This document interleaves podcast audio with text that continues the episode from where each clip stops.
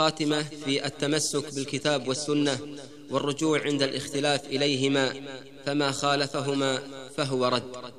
شرط قبول السعي أن يجتمع فيه إصابة وإخلاص مع لله رب العرش لا سواه موافق الشرع الذي ارتضاه.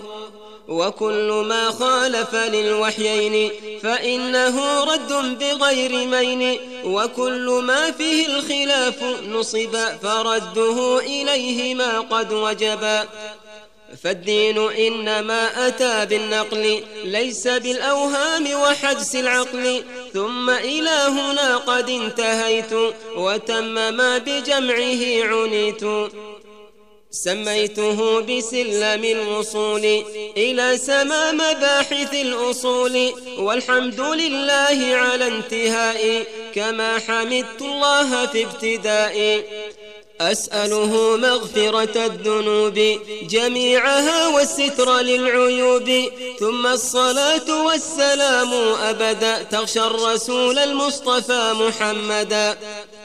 ثم جميع صحبه والآل السادة الأئمة الأبدال تدوم سرمدا بلا نفاد ما جرت الأقلام بالمداد.